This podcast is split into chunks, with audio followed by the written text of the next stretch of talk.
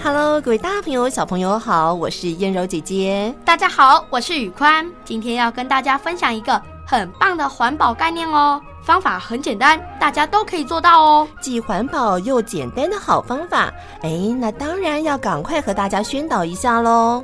嗯，我要请大朋友、小朋友一起来响应低碳饮食救地球。只要我们特别注意我们吃的食物是从哪里来的，选择最短的食物里程。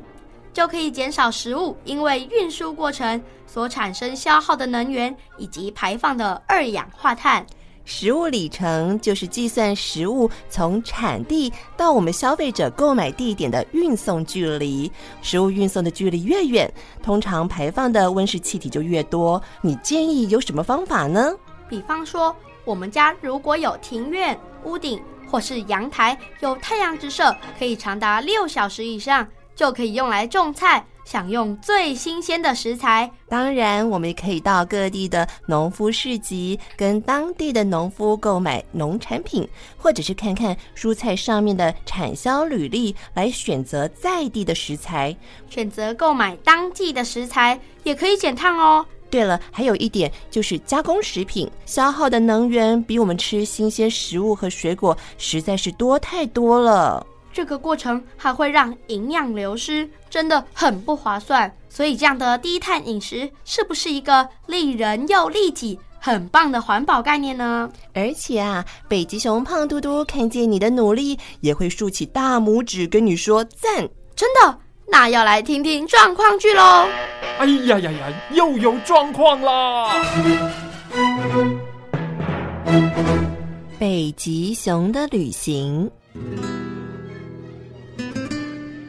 今年的春天来得早，北极熊胖嘟嘟开心的收到每季出刊一次的《北极熊季刊》，不料在头版却看见一个恐怖的标题：“哦，好可怕的新闻啊！怎么会发生这样的事情？爸爸妈妈，你们快来看啊！”哎呀，胖嘟嘟，怎么啦？什么事情让你这么着急呀？妈妈，你看，这是这一季的《北极熊特刊》。这上面写的新闻是真的吗？哦，我看看哦。经传北极熊溺毙事件，北极即将没有浮冰。哎，我们北极熊虽然体型大，但是在海里游泳应该不是问题呀，怎么会溺毙呢？哎，爸爸，你看看吧。嗯，我看啊，我看啊，标题写。正想下海猎食美味的海豹吗？要小心溺毙。呃，最近一年经传数起，因为在海上觅食找不到浮冰栖息，导致体力透支，最后溺毙海中的不幸事件。爸爸，这到底是怎么一回事呢？我们北极熊一直都在同样的北极环境中，为什么会发生这样的意外事件呢？唉，恐怕这样的意外事件将来还会经常发生呢。我们北极熊终生与冰为伍，春天利用浮冰在冰山之间寻找猎物，在冰层上捕捉海豹，在冬天来临以前会在雪地挖洞繁衍下一代。这几年来，北极海水迅速消失，所以我们可以觅食的海域范围越来越小。才会发生这样不幸的溺毙事件。你看看呐、啊，和我们住在同一区的熊妈妈们，都因为食物短缺，变得越来越瘦了。不但影响我们生小宝宝，小熊们也跟着我们营养不良。有些小熊根本来不及长大就过世了。其实啊，还有更糟糕的。根据我们北极环境研究所权威的北极熊东东博士说，因为我们猎食、筑巢、繁殖都是在冰上进行，但北极的冰将会渐渐的融化，有一天呢、我们将会失去所有可以生存的浮冰，到时候我们就没有办法继续在这里生活，甚至灭亡啊！那要怎么办啊？爸爸妈妈，我们快点搬家，搬到跟我们一样冰天雪地的南极！快点快点，我们赶快搬家！哎，不行不行，你爸爸已经跟南极企鹅乌妈妈博士试训过了，他说南极的情况也不妙，他们许多的冰棚也开始剧烈崩落，有数千个冰山漂流在南太平洋上，这显示南极也正在剧烈融化中啊。那南极、北极的冰雪为什么会快速地融化呢？来吧，我带你们坐时光转换机去看看，你们就会知道为什么了。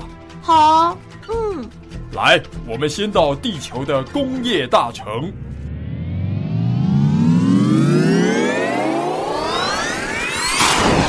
哇，好多人，好热闹哦！嗯，为什么一起有叭叭叭的声音啊？而且大家都冒着黑烟。哎，胖嘟嘟，你看，那里还有大烟囱冒出更大的黑烟呢。好热哦！那是汽车喇叭声，因为汽车、机车等交通工具，还有许多工厂，都是燃烧化石燃料。这些化石燃料会导致大气中的二氧化碳含量剧烈升高。地球温度也跟着节节升高，所以就使得我们极地的冰开始融化。我们极地的冰啊，就像巨大的镜子，可以反射太阳光。一旦冰山溶解，换成容易吸热的海水，将会留住更多的热能。那不就会越来越严重吗？难道这些问题人类都不知道？地球温度升高，对他们一点影响都没有吗？当然有影响喽！我们北极、南极的冰融化以后，直接影响到的就是全球的海平面上升。世界上有许多岛屿国家或是沿海城市，都将会渐渐的被海水淹没了。所以，不止我们北极熊会没有地方住，还有人类也会遭殃。地球暖化对人类造成的伤害，不只是海平面上升而已。现在有越来越多的怪异天气，已经直接造成人类不小的伤亡啊！走，带你们到非洲的肯亚。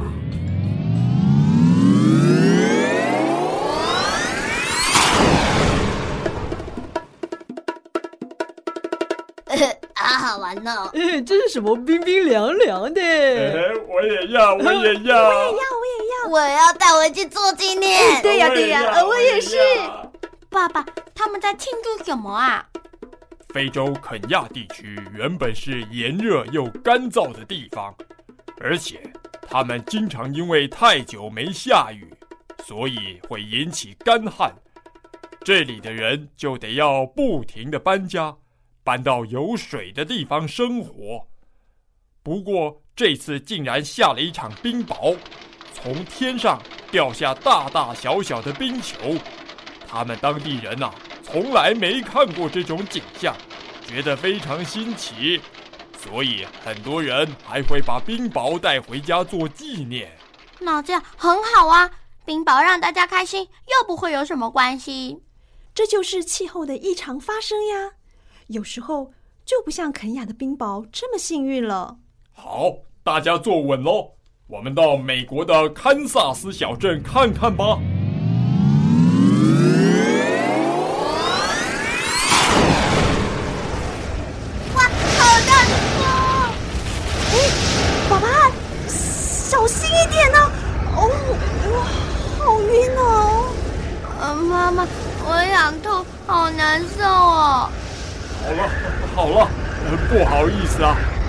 们刚刚不小心转换到龙卷风的中心，随着龙卷风转了一下。龙卷风好厉害呀，连我们体积这么大的北极熊都卷起来了。不止我们北极熊，龙卷风的中心风速很强，有时候它一路旋转前进，恐怖的漏斗云就像吸尘器一样。它所经过的地方，房子、树木、乳牛或小鸡，全部都被吸进去。转眼间，小镇就被扫成平地了。美国的中西部就曾经发生过，在一个春天呐、啊，有一千两百个龙卷风报道的记录。哎，在这个堪萨斯小镇，还出现过一天刮起五十个龙卷风的记录哦。啊，那人们的生活作息不就全乱了？是啊，这条龙卷风走廊就因此经常有严重的灾害发生。哎。我们赶快趁龙卷风还没到之前离开，到中国大陆北方去。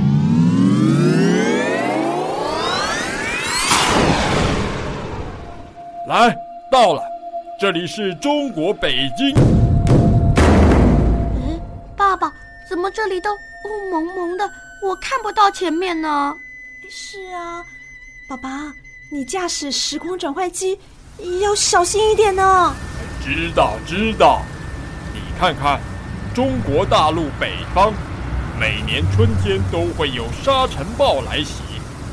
从蒙古大沙漠吹来的沙尘暴，跟着气流飘到各地，城市被细沙和灰尘遮住天空，白天变成了黑夜，屋子外面所有的东西都蒙上了一层纱。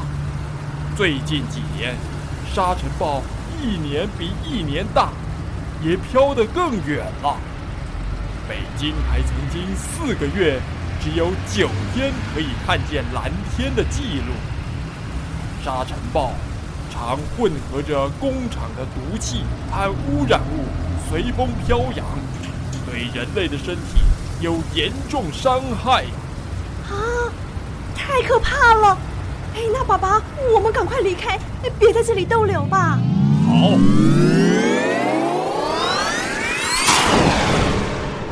警报器响了。啊，发生什么事了？前面又有森林大火。哎，这几年呐，在美国西部跟澳洲中部，因为气温炎热，加上不下雨，野草和森林太过干燥。发生了森林大火，使整片的森林全都烧成了灰烬呐！美国加州发生的森林大火，火灾延续了好几个礼拜，将近台湾半个阿里山的森林面积全部都消失了。啊！真希望老天爷多下一点雨，就不会这样子了。可是雨下太多也不一定好哎。啊？为什么呢？天气这么热，多下点雨，地球就舒服多啦。热天气呀，更会带来暴风雨，因为大海跟河流的水遇到热，蒸发成水蒸气，形成巨大的积雨云，并且下起了倾盆大雨。科学家发现，最近二十年，暴风雨发生的几率增加了，而且雨下得又急又快，太多的雨水来不及排掉。造成城市到处淹水，有时还引起山洪爆发，形成大水灾耶。不只是暴风雨，连同台风、飓风发生的次数和威力也都变多变强了。嗯，前面的路应该是不能通。爸爸，我看我们还是回家吧。嗯，爸爸妈妈，我觉得地球暖化的问题。不只对我们北极、南极的动物造成威胁，其实人类也在面临严重的考验。是啊，所以许多科学家也在寻找各种的方法，希望可以减缓温室效应、地球暖化的现象。人类也要正视这个问题，做好环保的各项工作。嗯，大家真的要好好加油了。希望下次我收到《北极熊季刊》的时候，可以看见人类带来的好消息。那人类们，你们可要好好加把劲了。我们回家喽！听到北极熊胖嘟嘟这一趟的旅程，真觉得我们应该快点加把劲了。否则，这个地球都要变成不适合生物生存的星球了。嗯，所以我们今天就要和小朋友一起来认识我们经常会听到的几个现象：什么是温室效应？它是如何产生的？还有什么是圣婴现象？以及反圣音又是什么意思呢？大人常常说气候变迁，对我们究竟会产生什么影响呢？让我们一起来动动脑，想一想喽。各位小朋友好，我是浩尔叔叔。其实温室效应的理论非常简单，就是让白天我们接受到阳光的热，能在晚上的时候适度的保留住，让我们的环境处在一个比较稳定的状况。那地球本身呢，就是一个很大的温室。地球的大气层呢，就是让我们维持这样子一个地球温室效应的一个工具。有了大气层，我们才可以有这样子的一个适合我们生活、生活很舒服的一个环境。但是呢，今天因为工业的发展，很多很多燃烧造成了很多二氧化碳停留在大气层里面，于是造成了过度的温室效应。我们白天的热，晚上排不出去，地球就越来越热，越来越热。这就所谓的地球的暖化，是来自于过度的温室效应。接下来我们介绍什么叫做圣婴现象。圣婴现象其实也是大自然的一个现象，最早是在一百多年前，有南美洲的渔民发现，在每年圣诞节前后，都会有一股温暖的海流带来丰富的渔获量。那科学家呢，就接着开始研究，然后研究发现呢，圣婴现象强烈的发生的时候呢，冬天会比较温暖，春天的雨量会比较多。反过来讲，就会有所谓的反圣婴现象，反圣婴现象就会冬天特别的冷。那夏天就不叫不热啦，地球的暖化也会加强圣婴现象跟反圣婴现象的气候影响。所以说，当地球暖化严重的时候，我们的夏天可能会出现更高更高温，冬天会出现非常非常冷的状况。所以这些气候变迁都会影响到我们人类的生存环境。我们身为地球的一份子，每一个小朋友应该都要从爱护环境开始做起，大家一起加油啦！谢谢大家。我们一定要多保护森林和自然环境，因为植物可以净化空气。多搭乘大众运输工具，就能减少汽机车排放的废气。嗯，出门的时候也要自备水壶和餐具，减少垃圾和塑胶类的物品使用。如果工厂减少这些保特瓶、竹筷还有塑胶餐具的制造，就可以减少污染了。还要养成随手关灯、关电源这些节约能源的习惯，这样就可以让发电机缩短工作的时间。减少排放废气。嗯，没错，这其实都是我们生活中可以做到的。希望大朋友、小朋友不要辜负了北极熊胖嘟嘟的期望，一起加油喽！接下来我们要来听听科学故事。刚刚说到发电机，今天要介绍燕柔姐姐最敬重的一位科学家，就是发明发电机的法拉第先生。Three, two, 科学故事剧场。发明发电机的麦克·法拉第。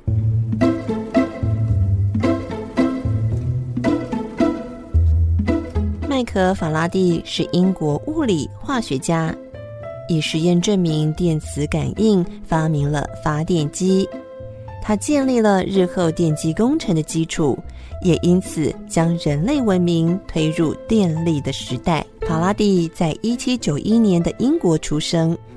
父亲是一位铁匠，健康情况很不好，收入仅够一家人的温饱。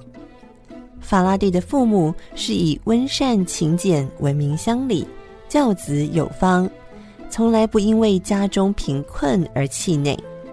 他们很想把法拉第送进学校读书，却又没有钱供应这项费用。而且当时英国的阶级地位非常的明显。人们一出生就注定他的社会阶级。法拉第的父亲是做工的人，所以法拉第也必须去做一名学徒。小学毕业之后，法拉第就到雷伯先生的书店学习订书，成为一名订书匠。他常常利用客人还没有来拿订好的书之前，赶快的阅读那本书。这里的书我几乎都读过了，最有趣的还是跟电学有关的书，真的很有趣。我钱快点存够，就可以买器材来做实验了。一八一零年，法拉第无意间看见路边贴着“都市哲学会”的广告，这是一个给穷人上课的社区教室。布告栏上的招生内容写的课程内容是化学、电学、静力学、光学、机械学、地质学、天文学，好丰富的课程啊！但是入会费需要一先令啊！唉，法拉第虽然非常渴望在上学，但是却没有钱付学费。法拉第的哥哥知道后，立刻拿钱给法拉第，让他上学。法拉第，这些钱你拿去缴学费吧。你要好好加油哦。真的吗？哥哥，谢谢你，我一定会努力学习的。法拉第认真的上课，并将上课的内容和自己的想法整齐的记在笔记上。我觉得做笔记是我上课专心学习最好的方法。没错，法拉第的笔记啊，做的真好，我们可以向他学习。哎，借我看一下，哇，哎，真的好仔细哦。哎，那我们来组一个读书会，可以互相学习，好不好啊？嗯，好，啊，好啊好啊，我们一起加油，真好。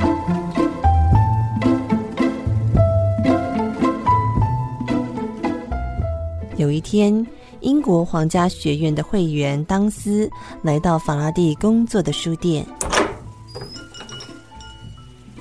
老板，我观察了很久，这个年轻人真的非常的认真呢、啊。是啊，你看看他做的笔记，他是一个很上进的人呢、啊。来，法拉利，过来一下。哦，好。你知道戴维吗？我知道，他是个很著名的化学家。嗯，这市场戴维的演讲入场券，我送给你。啊，真的吗？谢谢。我真不知道该说什么才好啊！戴维在当时是最负盛名的化学家，在伦敦举行四场演讲，座无虚席。法拉第拿着当斯送给他的入场券，参加了这场盛会，并认真地将演讲内容记下来。演讲结束之后，法拉第将自己共三百八十六页的笔记整理出来，并且装订成册，寄给戴维。戴维因此对法拉第印象深刻，而后来，嗯，哇，这笔记真详细呀！法拉第，你愿意来皇家学院担任实验室的助理吗？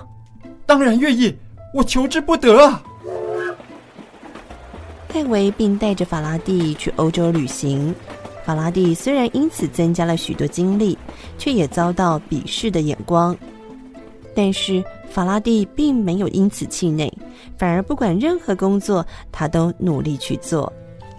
哎，你看看他，就是他，他是谁呀？就是戴维的助理呀。听说啊，他只上过小学耶。那怎么有办法混到戴维的身边呢？呵呵，小学毕业没知识呢。没关系，我只要多做一点，就能多学到一点。别跟他们计较。法拉第从印度丛林里土著使用的标枪成分，找到了制造细钢的方法。连续不断的研究发明，法拉第渐渐做出对人类有贡献的发明。在这个时候，丹麦的科学家奥斯特正在进行电学实验的时候。他发现电流会使磁针偏转，向来就喜欢实验的法拉第知道这件事情之后，他也马上开始进行研究。我来改用另外一种实验方法来证实。啊，哎动了，动了！而这个磁生电的实验，法拉第整整做了十年。在一八三一年九月二十三号，法拉第突然灵机一动，想到。如果不断改变磁力，是不是就会产生电流呢？这个简单的装置就是第一步的发电机。啊，我成功了！法拉第在电磁学上的研究成果使他早已经拥有重要的地位，但是他却为了信念而不断的研究。而他从一八二六年开始为儿童举办的圣诞教室，这个有趣的科学教室，使得更多的儿童对科学产生兴趣。法拉第在英国皇家学院的顶楼小屋里已经住了四十二年。退休当天，他和妻子两个老夫妇提着皮箱下楼，想到出了皇家学院大门就要露宿街头，心里有些茫然。没想到出了大门，眼前出现的是整齐的英国皇家仪队和维多利亚女王。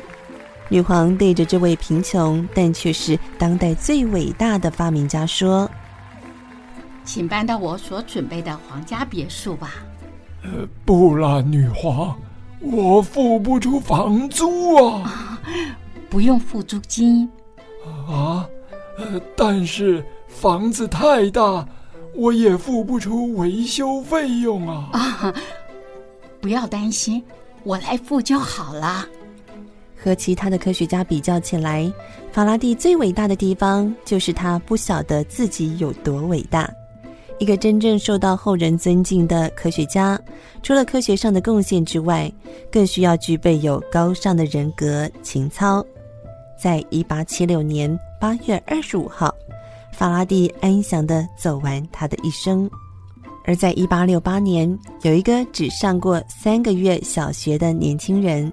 在旧书摊买回一本破旧的法拉第著作《电学研究集》，他如获至宝，从此走上发明之路。这个年轻人就是后来的发明大王爱迪生。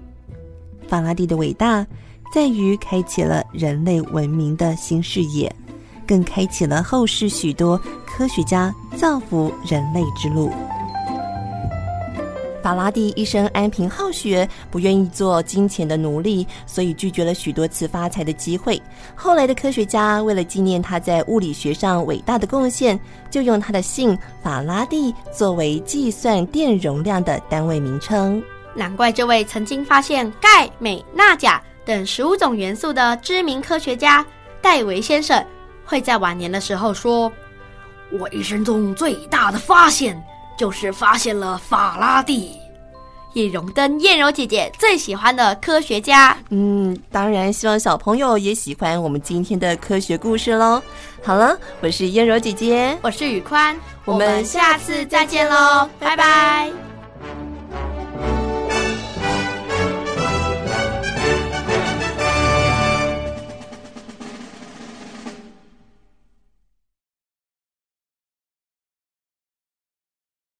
留言给予我们五星好评，想收听更多节目，请到教育电台官网或 Channel Plus 频道收听哦。